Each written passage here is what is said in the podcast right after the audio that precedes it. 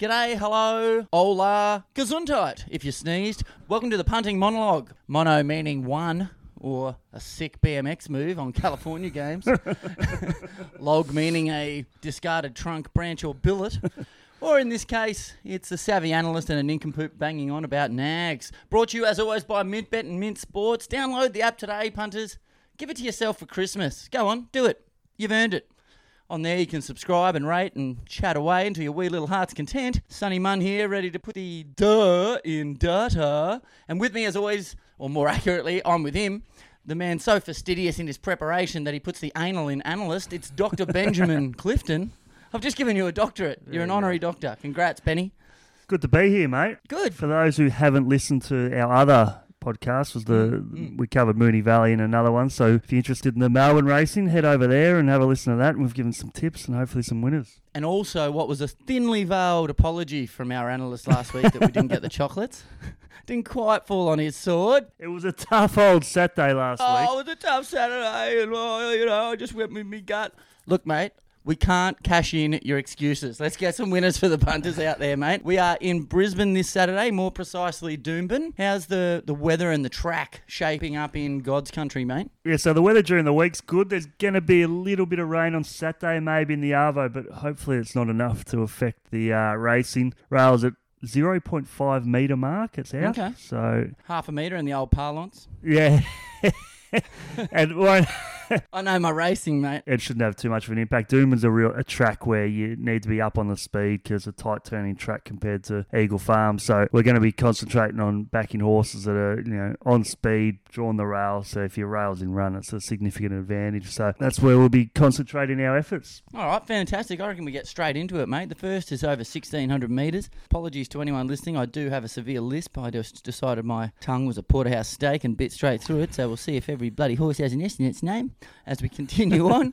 Race one, we've got the top weight coming in at favouritism slightly. Irish Playboy. Sounds like a bad joke, that one. An Irish Playboy. Put the condom on the outside of the pants. Indian Dreamer coming in at 390. So Dapper at 460. And Sagacious. Well, I like that. I like the name Sagacious a lot. Leading double figures and then the field. So, are we having a look at anything here, mate? Yeah, we are at odds. Hmm. just go through the speed map quickly because this is probably vital to my selection. Um, there's not a lot of tempo in the in the race. I've got So Dapper going to the front, Sagacious probably pushing forward now. It's getting up to a decent trip, and then Irish Playboy, Indian Dreamer all all be sort of midfield, worst of midfield. So I don't think they'll go quick here. I'm sort of steering away from that lead up that Irish Playboy and Indian Dreamer are coming out of uh, at Eagle Farm a couple of weeks ago. Just I didn't- didn't rate that well that race. There wasn't a lot of margins.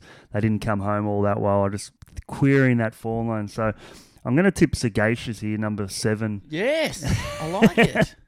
I do. Coming out of a race won by You Called It, who's a really promising horse up in Queensland. Didn't really go its way last start. Up to 1600 metres suits. I think they'll push forward with the lack of speed in this ra- in the race, and this horse really thrives once it gets to a mile. So I think at the double figure price, Sagacious each way is the the bet in this race because I've got a real query over the form line of, of the top few in the market. Mate, I love that. You're our resident racing sage. You're wise, shrewd, and discerning. So I, I like you're leaning into it. You're leaning into Sagacious at double figure odds early. I love it. Nice little start to the day, hopefully. Oh yeah, that'd be really tasty. Let's dive into race two, where we've got Greek Hero at favouritism. Then we've got Steinbrenner, Big Stein. Yeah, I knew you'd get a hold of that one. oh, just chomping through the calzones at six fifty. How good!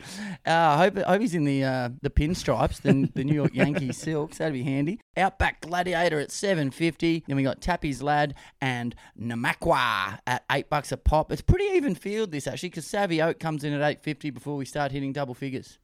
Yeah, yeah, the market is pretty flat. I'm going for the favourite here, Greek Hero. There's probably there's a little bit of tempo in the race. I've got Hostage of War, Chocolatier going forward, Savvy Oak will push forward, and so I think Greek Hero is the play here. It's coming out of some much stronger races than this benchmark 78. It was against Street Dancer in a quality open quality. I ran fourth behind, gave us up in an open quality, back to a benchmark 78. It does go up in weight, but drawn barrier one, I think they can sit midfield, hopefully a little bit closer, and I think it's got a class edge on the rest in the field. So I'm with Greek Hero here on the backup. They have the rest. Steinbrenner, if it does back up from Wednesday, is dropping in weight. Probably got map queries. Probably the horse that is likely to be like, liked by the market is Outback Gladiator down the bottom. Only 52 kilos in, in a distance race like this. Decent record at the track, but I just think it lacks the class of a horse like Greek Hero. So I'm going Greek Hero here. I think it's the class runner in the race, and I think there's enough ticks in the box there to uh, get it home. Greek Hero it is in the second. Race three over 1600. We've got the XXXX City to Surf plate. Oh, love the way that Booze sponsors a healthy event. In the field, we've got the top weight at favouritism. Soothsayer. That's along the sagacious lines. We're starting to hit a theme here. Then comes West of Africa at 350. 550 is Pocket Full. Mashani Spartan at 850 and Tyresa at 12s. Yeah, and the main three in the market here being Soothsayer, West of Africa, and Pocketful all coming out of the same race. That Soothsayer won two weeks ago at Eagle Farm. Soothsayer got the absolute perfect run on that occasion. Probably likely to get a nice run again, but I just think I'm going to go with West of Africa because I think it is a better horse. It probably doesn't have as much going for it in terms of map but I think ability wise, it's got a clear ability gap on Soothsayer. I think a bit more improvement at this stage of their campaign as well. So West of Africa is third up here, ready to run well up to the mile. It'll probably have to go back to near enough to last from barrier nine, but I've got enough tempo in the race through Soothsayer and Pocket Full that it can come over the top. So yeah, West of Africa, it's the best horse in the race little negative with the map, but there's enough there to make it a bet. Three three dollars sixty is a decent price for mine at this stage, uh, Sunny. Yeah, nice. Am I recalling correctly that you tipped West of Africa last time out? Yeah, and it was probably just uh, the market suggested it was probably a run short. Got back again on that occasion, flew home, and Susay just had that perfect run uh, up on speed, which is probably going to be a similar scenario here. But you're paying a premium with Susay at the moment, two dollars thirty. I think that's tight in the mm. market. I can't imagine it starting any shorter than that. So uh, West of Africa for mine at uh, a better price than what they're offering about Susay. We'll check in next week because this could be a case of you being human and the ego getting in the way here. when you back something one week and you want to go again.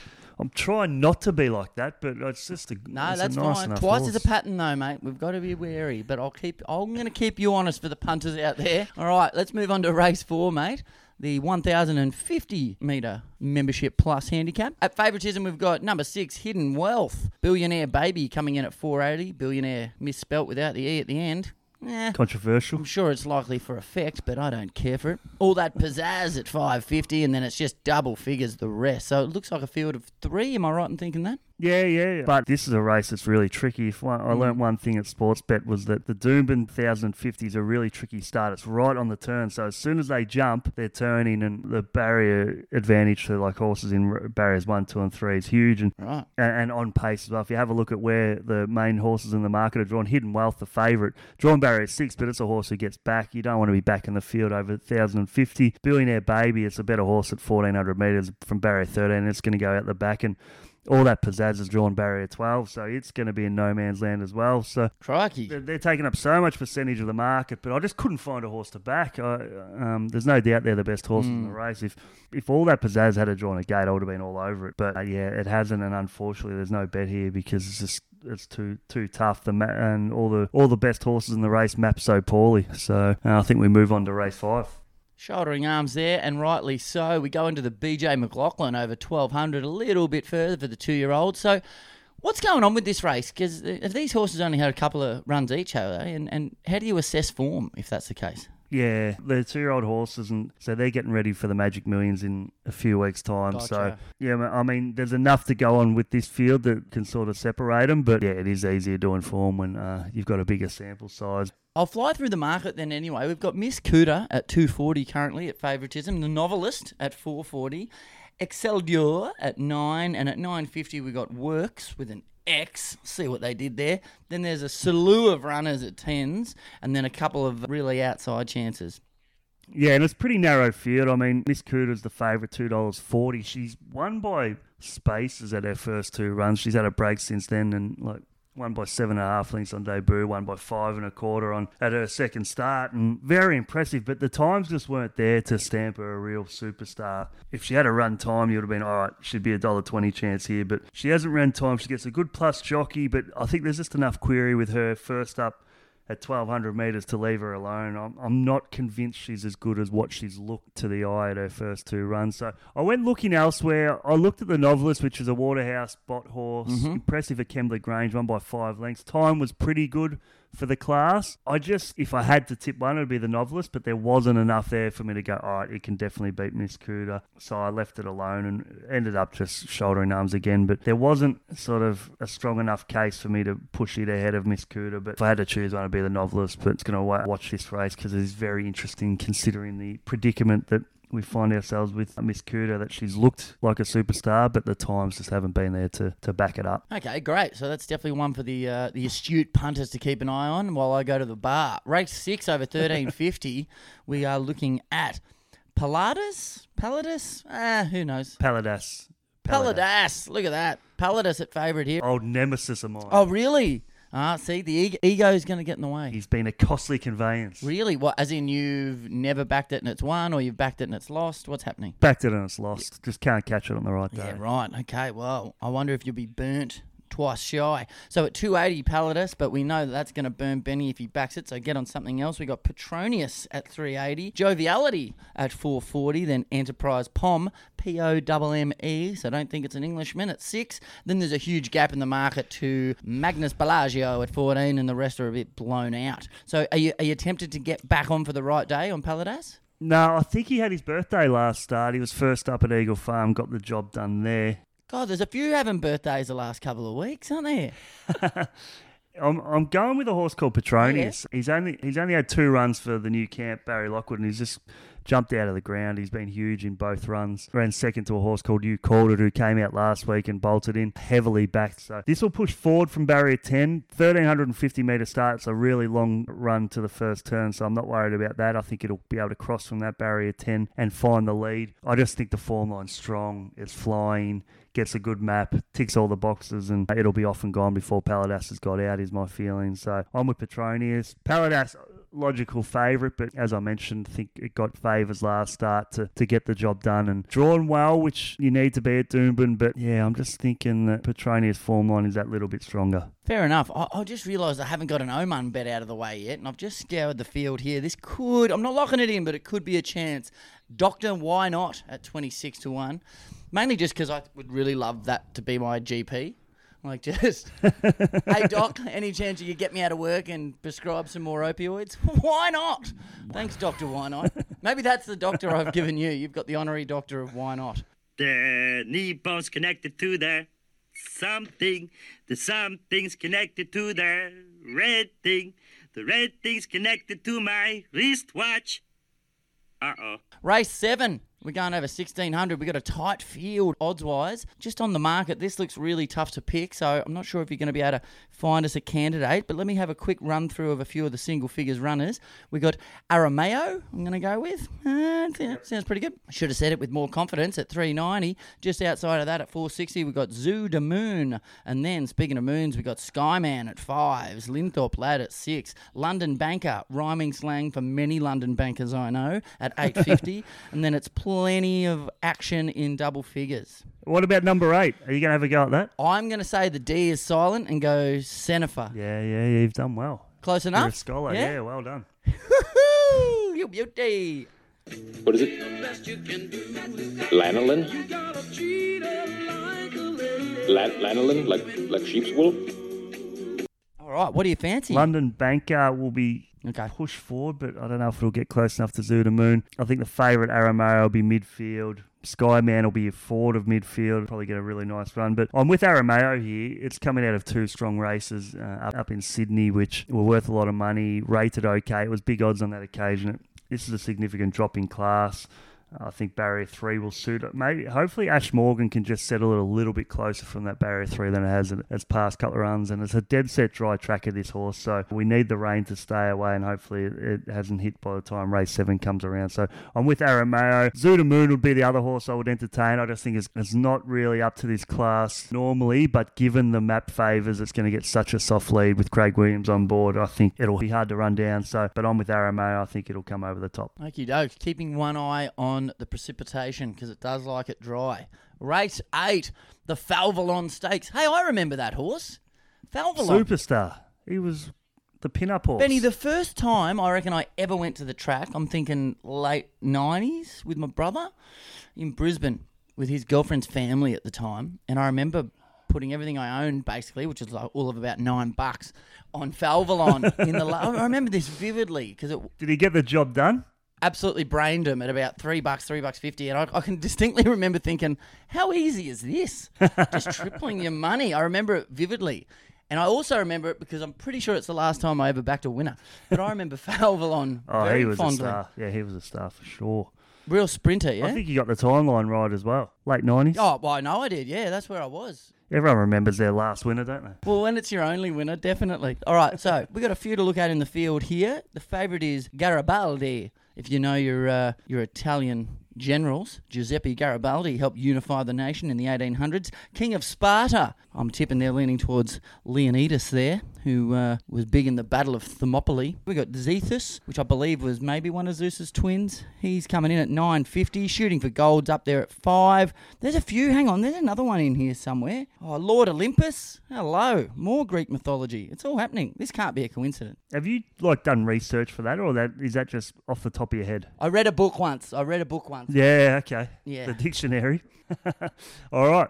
Hit me. This is too hard. This is way too hard. yeah, right. Garibaldi, I think, is getting to his max ratings wise. I think he he's sort of found his level. He can definitely win, but I wouldn't want to get involved at the at that price at the moment. Four forty. Hmm. King of Sparta, he's a really nice horse. I think they're targeting the Magic Millions in a couple of weeks, so wouldn't want to be involved there. I think he'll be out the back as well. Shooting for gold was really good first up, but he's probably got some map issues from the middle gate. Where do they go? Do they go forward? So there's just enough queries there. I don't know, you know, which horses are actually targeting this race or which horses are using as a prep race. So it was enough for me just to say, nah, too hard. Field's too big. Let's move on. Fair enough, too. I've got a sneaky suspicion. This one might be wrong, but I've got a sneaking suspicion that a Garibaldi is an Italian cocktail as well.